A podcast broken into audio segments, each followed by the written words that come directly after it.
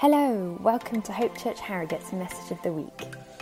If you'd like to connect with us, please head over to hopeharrogate.co.uk forward slash connect. We'd love to hear from you. Brill. Um, book recommendations. Today's the last day in our series More Than Me. These are books we've referred to. Um, this book, The Best of Friends by a guy called Phil Knox, um, is just really, really helpful. If this series has um, stirred stuff for you, like, I'd like to think about this some more, this is the book for you. It's not difficult to read. The text is quite large. There's pictures. Um, and it's probably not too late to join Tim and Marilyn's group who are going through it this term in midweek groups. So there's that one. And if the size of this book is scary, then this book is much smaller. And this book really uh, has a simple, straightforward look at what is it to be close friends and how do we do it better. It's called True Friendship by Vaughan Roberts and is a very, very, very helpful book. Available from all good bookstores and probably some bad ones too. Um, both of them. Full recommendation if you'd like to go further. Because of all the series I think we've ever done, I think this is the one I've heard the most feedback about. Um, loads of positive things. People have had all kinds of stories how it's helped them, freed them from um, pressure they felt, or um, helped them understand friendship a bit better. And please, if you have feedback, I would love to hear it. If you've got stories of how it's helped you, that's really helpful for us to understand what's been going on as we've taught through it. If there are areas of friendship that we've not covered that you would have liked us to cover, guess what? Four weeks is not enough to cover the vast topic that friendship is, and we may well go there again at some point. So if there are things that we don't cover and haven't covered that you would like us to, please do tell us. Okay? Wonderful. Let me start with a disclaimer. Today we're looking at when friendship goes wrong. And I am going to speak very generally. Clearly, there are all sorts of other things that could go on in relationships and friendships that I can't talk about today because I've only got so much time. And I am not speaking about anybody's particular specific situations in your lives, unless by the Spirit of God I am. But it's not my intention, that would be God's. I'm not speaking about you this morning unless I name you.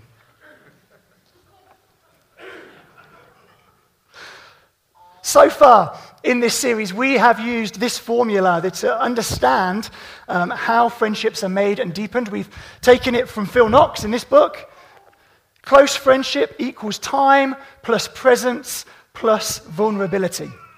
Close friendship equals time plus presence plus vulnerability. It's been joked that one of Jesus' greatest miracles is still having 12 close friends in his 30s. And the reason that that is funny is because we all know that meeting, keeping, and deepening friendships is difficult. Yet, friendship is something that we all are made for and long for. We are made to know and to love and to be known and be loved. Friendship is key. We're made for friendship. One writer says this Second to Jesus himself, I think friendship may be the greatest blessing that God gives us in this lifetime. I agree. In the words of Winnie the Pooh, a day without a friend is like a pot without a single drop of honey left inside. Friendship is vital. And given that friendship is so valuable to us, it is incredibly painful and deeply sad when it goes wrong. And it is when it goes wrong, not if it goes wrong. Research shows that on average people experience an unreconciled breakdown in friendship 30 times in their lives, once every 2.3 years. Makes you feel better about yourself, doesn't it? And that figure combined with the conversations I've had with many of you through the last four weeks, combined with my own experience of friendship, gives me the sense that today we are in many ways walking on holy ground, and I'm a little bit scared. If I'm honest, we're addressing a vivid and tangible reality for many of us in our lives. And what I'm going to try and do this morning is help us to bring just a little bit of understanding to what is a vast topic. I'm going to try and do it gently. I'm going to try and do it clearly. And I'm going to try and do it in such a way that it leads to healing and growth in our lives. That's my heart. That's the heart of God, I'm sure, as well. If I fail, it's my fault, not His. But it is a very sensitive and real topic for many of us. We're going to consult the Bible this morning, you'll be pleased to know, not just Winnie the Pooh. And so we're going to read from chapter 1 of 1 John. It's near the back of the Bible, if you want to get your Bible out. Confusingly, if you're not used to the Bible, there is both a book in the New Testament called John, and 1 John, and 2 John, and 3 John. We're in 1 John, which is very near the back of the Bible at the end of the New Testament. And we're going to read a few verses from chapter 1. He says this This is the message we have heard from him, Jesus, and declare to you God is light. In him there is no darkness at all. If we claim to have fellowship with him and yet walk in the darkness, we lie and we don't live out the truth. But if we walk in the light as he is in the light, we have fellowship with one another, and the blood of Jesus, his son, purifies us from all sin. If we claim to be without sin, we deceive ourselves, and the truth is not in us. If we confess our sins, he is faithful and just and will forgive us our sins and purify us from all unrighteousness. If we claim we have not sinned, we make him out to be a liar, and his word is not in us. Today, we're going to look at three major reasons why friendship goes wrong. And then we're going to look at how the words we've just read help us to respond when friendship goes wrong. Are you ready? Brilliant. Reason number one we're all still learning. We're all still learning.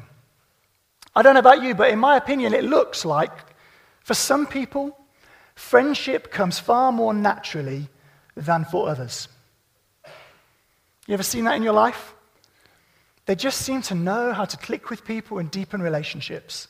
But the reality is this no one is born with a complete and innate ability to perfectly navigate the incredible complexity of interpersonal relationships that humanity exists in. No one has that innate ability. We're all still learning. And personally, I think that researching and preparing for this series has caused more reflection in my own life and been more personally impactful than any other series I've ever had the privilege of speaking in.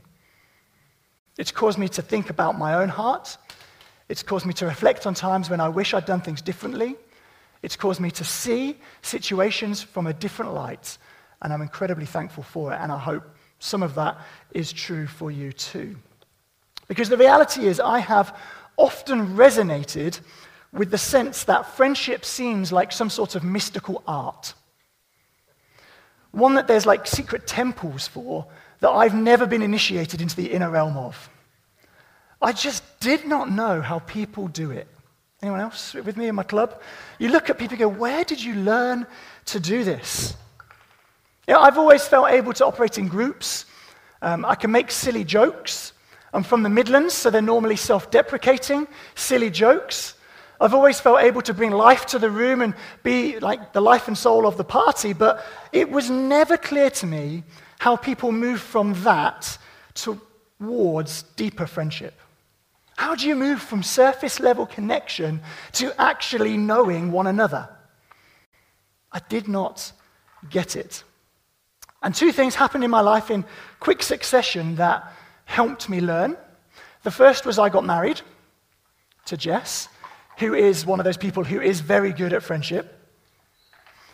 And the other was starting working here at Hope Church with John Payne, who was very good at friendship. And both of these two things jump started me into realizing that I didn't get vulnerability at all. That I, in my heart, had prized independence and self sufficiency, and I hadn't realized how dangerous those two things are in our lives because we're made for relationship.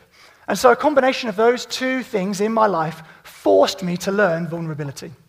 And I mean forced. I had no choice. John and I would go out and he would sit, often over a coffee, sometimes a cooked breakfast. And he'd look me in the eye across the table and he'd say, Adam, tell me about what has made you to be the person that you are. And then he'd sit there in silence. And I'd have to look at my life and go, yeah, what has made me like I am? And I'd talk and I'd realize stuff about myself as we talked over bacon and sausage and eggs and beans and other things.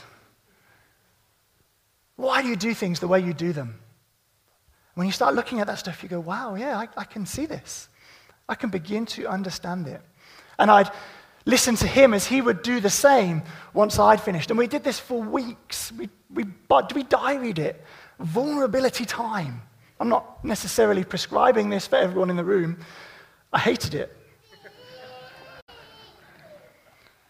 But both being married to Jess and sitting and being eyeballed by John Payne taught me the power of vulnerability.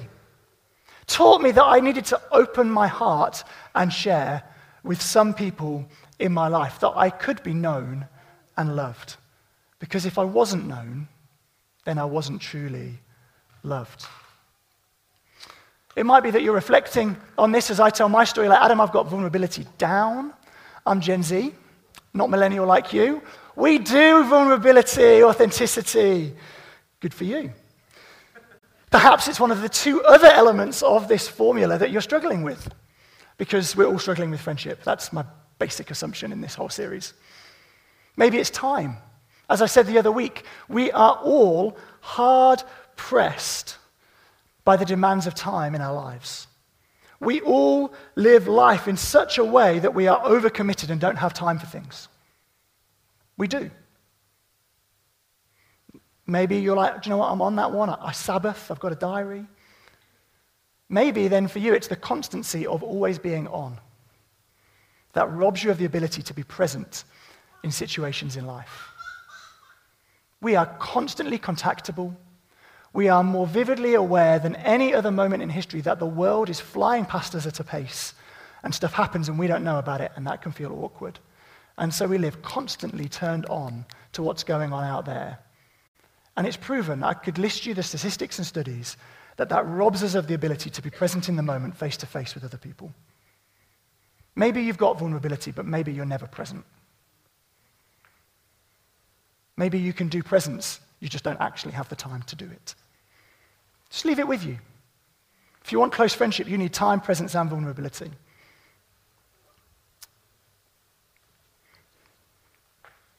We're all still learning. We're all still learning about friendship. And the strange thing about friendship is that unless we're actually involved in it, we don't often get the opportunity to see it at work. We don't get to see the inner workings of other people's friendships generally unless we're involved. Especially as men. Can I get an amen? I have searched high and low for the source of a statistic I found about a year ago, and I can't find it, but I promise you this is what I read. And I checked it with Liz because we talked about it, and she's like, Yeah, that's something like what you said. So that's good enough for me. 91%, so research says, of teenage boys never see their father socialize with his own friends. Now, praise God, some of us in this room will be in the 9%. But that's like more than 9 in 10 never see friendship in action for someone they look up to. At one of the only times in life where we actually get a front row seat to other people's friendship. Fathers, feel the weight of that. Men, we can learn from other people than just our fathers. But we are all learning. And so sometimes friendship goes wrong. Reason number two if close friendship does equal time plus presence plus vulnerability, then changes in our life stage, our location, or our leisure activities will affect our friendships. And let's just be honest about this. Sometimes we forget that this is a dynamic going on. We've used the idea of circles of friendship a number of times through this series. Jesus had, had the 12, but he also had three and a, and a one, and then a wider 72. We've seen these idea of circles, and here's an example of a change in life stage that affects friendship. When a new romantic partner enters your life, the experience of the heady days of romance mean that that person rockets into your inner circle of close friends. And it doesn't just mean one person leaves, but the research shows it means two people slowly drift, who were close to you, now drift out through the circles because you just don't have the time to maintain more people in your close circle of friends. Some of you can look back in your life right now and go, that happened with such and such. I can do it. I can picture in my mind's eye several friendships I've had they got a new girlfriend, and suddenly I never saw them anymore. I can look at my own life and I can see some friendships that I had, and then when I got a new girlfriend, I didn't have anymore. We're, probably some of us carrying pain from experiences like that.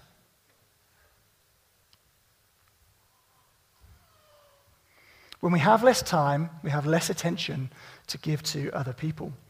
When we move house, it can be very difficult to maintain relationship to people who now live further away. In fact, the distance that really matters for this is one hour.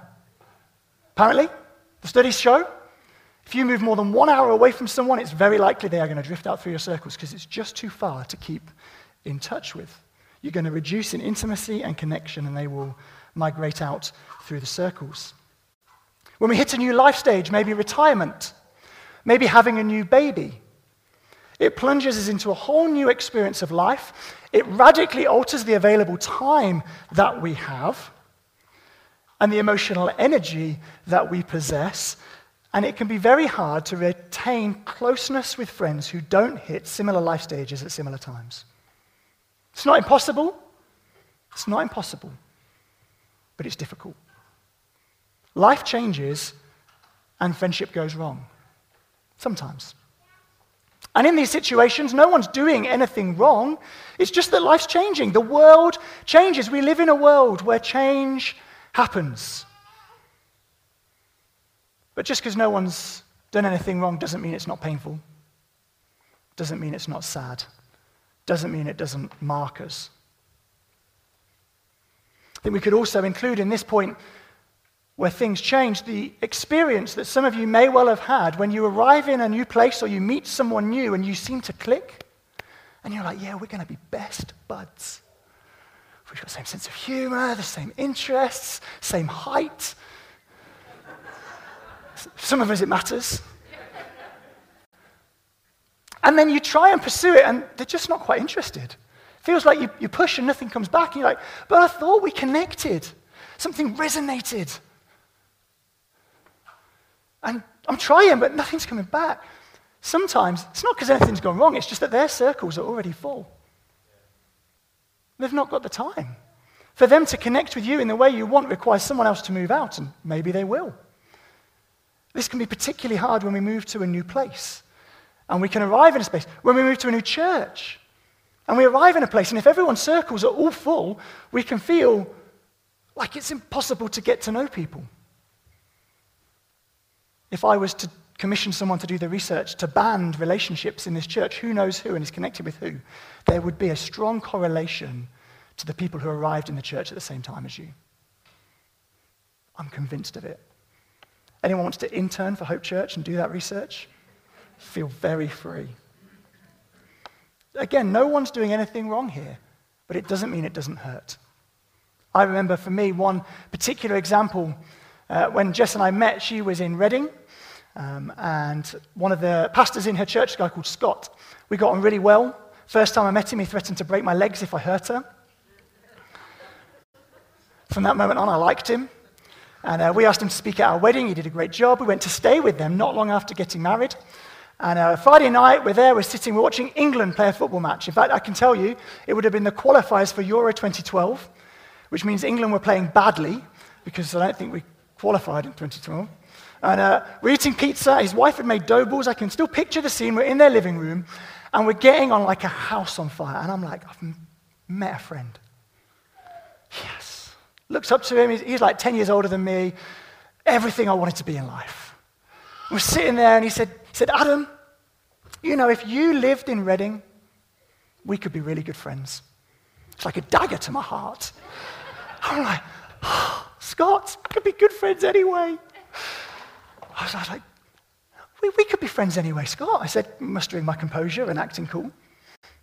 And he looked at me and he said, Adam, I know myself well enough, and I know my life well enough, that I can barely keep in good contact with my friends who live locally. It's like, we would be good friends, but I know I'm not going to be able to keep in touch with you living three hours away.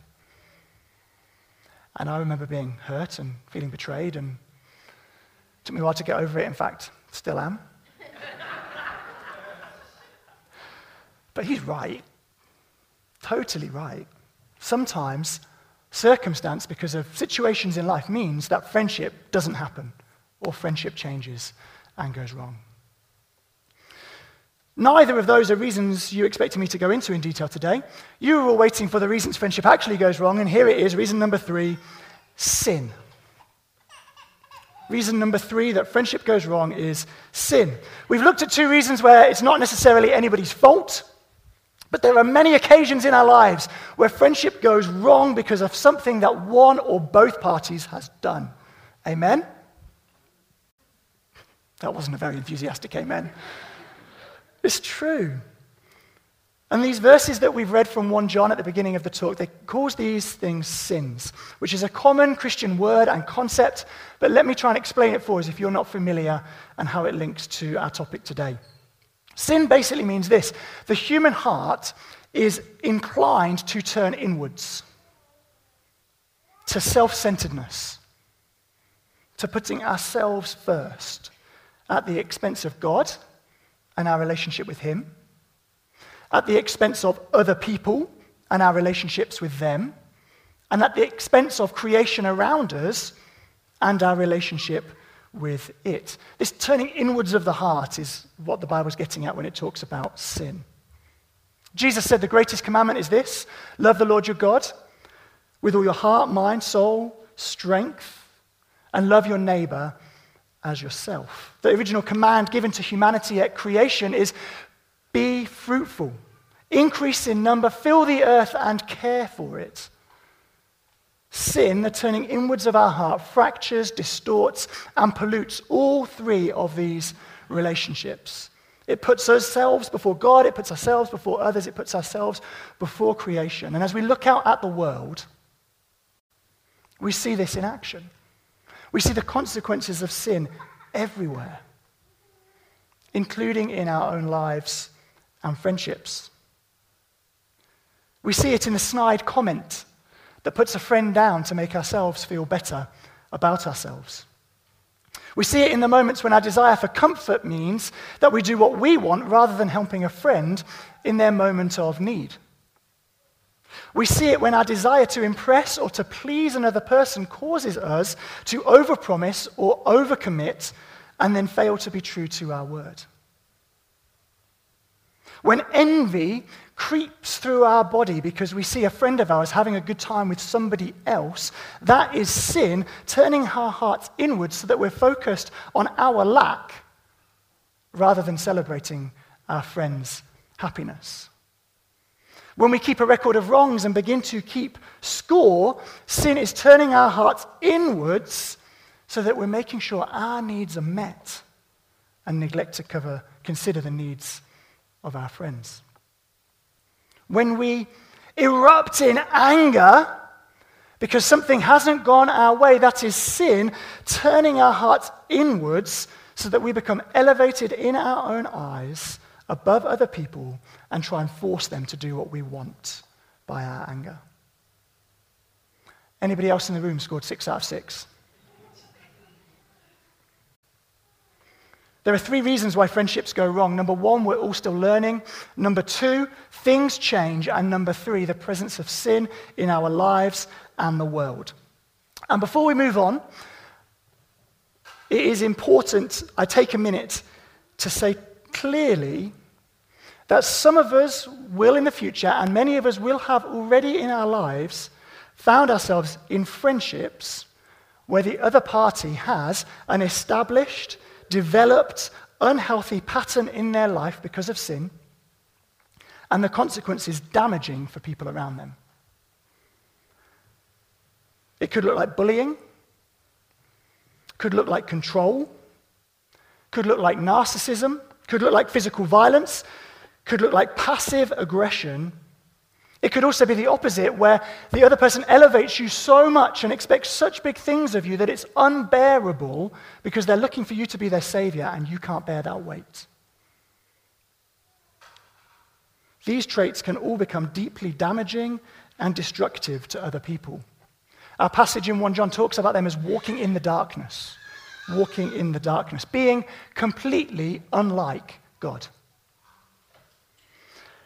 The pressure of situations like this can make it impossible for us to feel able to speak up, to point it out to someone, or to respond appropriately to their behavior. And if you find yourself in that kind of situation, particularly if it involves some sort of power imbalance in church life or in the world's life, I'd encourage you, please speak to Marilyn. She's our safeguarding coordinator here. If it's not a safeguarding matter, she will still listen to you, hear you, and point you in the direction of help. If we're able and do speak up about things that aren't okay in a friendship and the other person doesn't see it, they refuse to acknowledge it, or they acknowledge it but refuse to do anything about it, again, our passage has words for those people. It says, if we claim to be without sin, we deceive ourselves, and the truth is not in us. I'm about to trace out three ways we can respond when friendship goes wrong, and I'm not talking about this kind of serious situation when I do so. It's never acceptable for somebody to repeatedly damage the emotional, spiritual, relational, or physical health of another person. It's never acceptable. If you find yourself in a friendship like that, or a relationship or a setting like that, it is likely best that you walk away. Take counsel from people you trust, Marilyn, pastoral leaders here, your midweek group leaders, a, a friend that's not involved. But it's okay when a relationship is repeatedly destructive to walk away from it. I believe we're living in a day where God is bringing things like this to light. Things that were hidden in the darkness, excused because they worked and got results, those things are being exposed in our day for the sake of God's kingdom of righteousness. We could, I'm sure, many of us list story after story of prominent people, leaders in the church and leaders in the world, whose misdeeds have been exposed, whose sin has been exposed. Friends, more stories will come out in the coming weeks, months, and years. This is a good thing. It is a good thing that the Lord is exposing what's gone on in darkness in our day so that the church in particular can be safe. What's being exposed is heartbreaking. The devastation left in many lives is overwhelming. I have spoken with more people than I can count in this church through my 12 years who have suffered things like this many times at the hands of leaders, very sadly, often in church. But God is light. In him there is no darkness at all. His church is called to be the same. Hope Church should be the same. And that leads us nicely onto the first thing I want to say about responding when friendship goes wrong. Number one, walk in the light. If we walk in the light as he is in the light, we have fellowship with one another, and the blood of Jesus, his son, purifies us from all sin. When friendship goes wrong, friends, the call is this walk in the light. Don't dabble in the darkness. It's very tempting to shout back. It's very tempting to gossip behind their back. It's very tempting to repay like for like. But followers of Jesus are called to walk in the light as he is in the light. It can seem very satisfying to repay like for like in the moment, even more satisfying to double it up. But when we do so, piling sin on top of sin only amplifies the damage and moves us away from God because we're stepping into the darkness. With God, my friends, it is always the glorious light of midday. He never turns to night. He never fades towards the murkiness of dawn or dusk. The narrow path that Jesus calls us to walk on only runs through righteousness. Ungodly means of achieving godly ends are not acceptable. The path following Jesus looks like loving God, loving our neighbor as ourselves, and caring for the creation around us at all times. I've described sin before as the inclination of the human heart in on itself, in self centeredness. And the Bible says that those who have placed their faith in Jesus have had their old heart of stone removed and a new heart of flesh put in. It says they've been born again. They've been converted from darkness, from hardness to light, to a heart of flesh, a heart that feels. They've been freed from being a slave to sin. They're now able to resist the inward turning of the human heart. If you're a Christian here this morning, a world changing thing has happened inside your ribcage. Your heart has been made new. The victory of Jesus over sin and death on the cross means you can resist the temptation to turn inward on self, and you can turn your heart towards God and your neighbor and the world around you. When friendship goes wrong, choose to walk in the light. Conduct yourself honorably. Follow the way of Jesus. Response number two fight for reconciliation. 21st century philosopher Cheryl Cole puts it like this in her double platinum selling single You gotta fight, fight, fight, fight, fight for this love. If it's worth having, it's worth fighting for. Want to sing with me? 19th century Scottish theologian Hugh Black agrees with her. Our brother or sister may be so offended that he or she is harder won than a strong city, but he or she is far more worth winning. And even if your effort is unsuccessful, it is better than the cowardice that suffers a bloodless defeat. Mm. Who wants to fight for reconciliation now? Come on. Fighting for reconciliation takes humility and courage. The first to apologize is the bravest, as Nicky Gumbel says in his Bible in one year notes. Fighting for reconciliation requires us, first of all, to critique ourselves. How good a friend were we? What support did we give? Where did we fall short? And why? In fighting for reconciliation, how good a friend we felt the other was to us is secondary because it's beyond our control. We can't do anything about it, but we have received grace from God through Jesus, and we were the ones who wronged him. Yet he poured grace into our lives. When we fight for reconciliation, we are taking the opportunity to imitate Jesus, to look like our Father, to lavishly give grace to another. Proverbs 17, verse 9 says, Whoever would foster love covers over an offense, but whoever repeats the matter separates close friends. There's a study that Robin Dunbar quotes in his book on friendship that says the longer you leave it to pursue reconciliation, the less likely reconciliation is.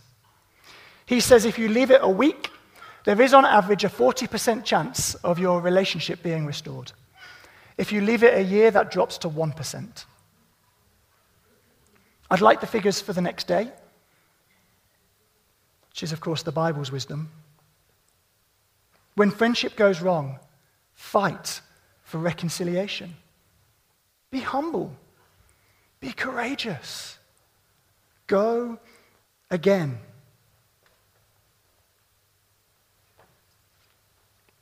Response number three confess your sin. When friendship goes wrong, it isn't only the friend who's been sinned against. Shock horror. Verse 8 and 9 of the passage we read say this If we claim to be without sin, we deceive ourselves and the truth is not in us. If we confess our sins, he is faithful and just and will forgive us our sins and purify us from all unrighteousness. Reconciliation will involve us confessing our sins to one another. It will involve us saying, I'm sorry that I snapped at you. My brain is totally full of worry at another situation that I'm struggling to trust God with. You did not deserve it. I am sorry I snapped at you. How good are you at apologizing? But it's in confessing our sins to God that the Bible says we find forgiveness, purification, and the power to change. You don't need to go and sit in a wooden box with a partition and a priest on the other side in order to confess. You have a priest in heaven. His name is Jesus. As we heard last week, all it takes to begin that conversation is hello. Confessing our sin looks like naming our sin to Jesus, expressing our sorrow about it, asking for the Holy Spirit's help and strength to break the pattern in our lives, and asking for his insight to show us what else is going on in our hearts which is connected with it. I want to put it to us that we have lost the art of confession. We think we just need to do the first two. But if we ask God for insight into what's going on in our lives, He loves us. Why would He not put His finger on things? We must pay attention to what comes to mind and act on it in these situations. Response number three confess your sin. Here's the reality this is what I'm working on today. Many of us in this room will be carrying significant guilt and shame. Many of us in this room will be carrying significant hurt and fear from lost relationships. Friendships in which we were wronged, and we wish we'd been quicker to forgive. Friendships that petered out, and we wish we'd fought harder to maintain. Friendships that were broken by our self centeredness, and we wish we'd been quicker to apologize. Today's passage points to a forgiveness and a hope that are far greater. It points to a forgiveness and a hope that is a balm to hurting souls. There is hope for us all. God is light. In him there is no darkness at all. There is no shadow in his faithfulness. He will never, ever fail as a friend. He does not lie to you. He will not abandon you. He does not change. He will not move away, get a new hobby, or a new romantic interest. When Jesus in John 15 says that he calls those who follow him friends, it is a monumental promise and one we would do well to remind Jesus of regularly and to remind ourselves of daily. It's a promise we can hold Jesus to and great, take great comfort from. Whatever is happening in your life and wherever you are, you can turn to Jesus and find a friend. You are never, ever friendless if you've given your life to Jesus. Though every earthly friend might fail or leave you, he will never fail or leave you. He is always good, always near, quick to listen, and eager to forgive. If you don't know Jesus this morning, as I've just been describing him, these words that we've read are life changing. Everybody can see that humanity is failing to love our neighbor as ourselves and it's not working well for us. Everybody can see that we have failed to care for the creation around us and it is not working out for us. Friends, the Bible says it's very clear these both stem from the fact that we have turned inwards and it's cost us our relationship with God. And that from that flows the broken relationships with humanity and creation. But the good news of Christian hope is this though humanity has turned away from God, God has not turned away from us. Though we loved the darkness, Jesus came into the darkness, the true light that gives light to everyone. Though we had broken our relationship with God, He fought for reconciliation whilst we were still far away. It's as if He said to Himself, Cheryl Cole is right. If they're worth having, they're worth fighting for. His son Jesus fought temptation and death and sin on your behalf and won. It was far from a bloodless defeat, it was a bloody death. Blood ran from the wounds in his wrists, ankles, and side as he succumbed in sacrificial death on the cross. But it made our reconciliation possible. It made it possible that we could be called friends of God. His resurrection from the grave demonstrates to us that he was not defeated and shows us that we've been offered the gift of new life. If we confess our sins, that we've loved ourselves over God, over others, and over creation, he is faithful and just and will forgive us our sins and purify us from all unrighteousness.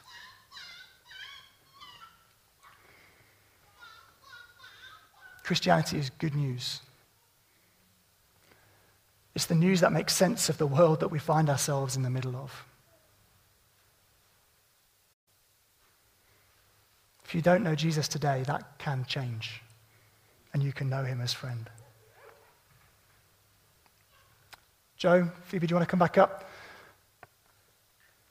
We're going to sing to close. Give us a moment just to respond. I have thrown many things at you this morning. I want to finish by praying as we move into worship. So, could you rise to your feet if you're able and willing?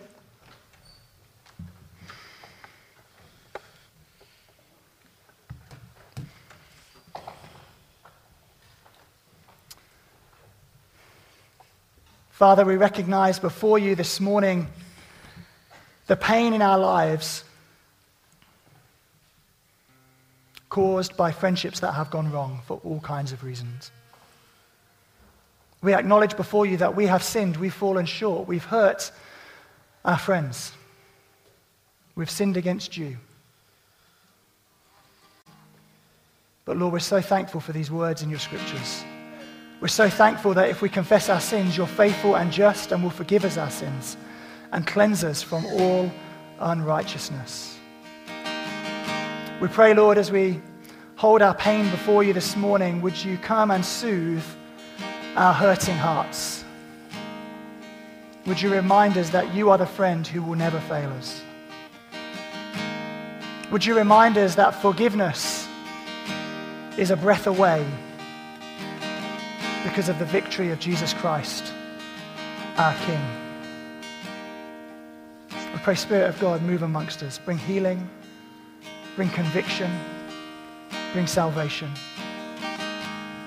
If Jesus sounds like someone you'd like to be friends with, you can just say hello and tell him that yourself right now. For the rest of us, let's lift our voices and worship Jesus together as we close this morning.